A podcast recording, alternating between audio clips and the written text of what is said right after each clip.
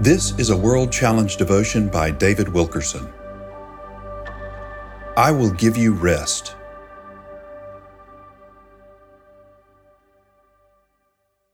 God has promised His people a glorious rest that includes peace and security for the soul. The Lord offered this wonderful rest to the children of Israel, which meant a life full of joy and victory without fear, guilt, or condemnation.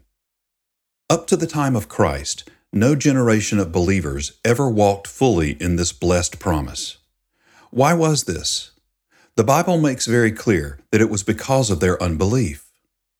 To whom did he swear that they would not enter his rest, but to those who did not obey? So we see that they could not enter in because of unbelief. Hebrews chapter 3 verses 18 and 19. Because of their unbelief during the period of the kings and prophets through David's generation, God's people went through life full of misery, doubt, fear, and restlessness. In every generation, the rest was promised, but it was refused and never appropriated or understood. That is why, when we read further in Hebrews, we find this glorious life of faith still unclaimed. There remains, therefore, a rest for the people of God. Hebrews chapter 4, verse 9.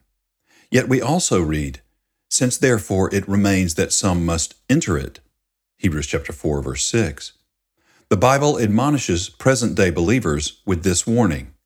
Therefore, since a promise remains of entering into his rest, let us fear lest any of you should seem to have come short of it. Hebrews chapter 4 verse 1. Thousands upon thousands of believers claim to be filled with the Spirit of God. Yet few have entered into this promised rest.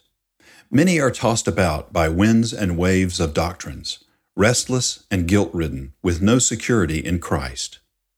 Jesus said, I will give you rest, for my yoke is easy and my burden is light.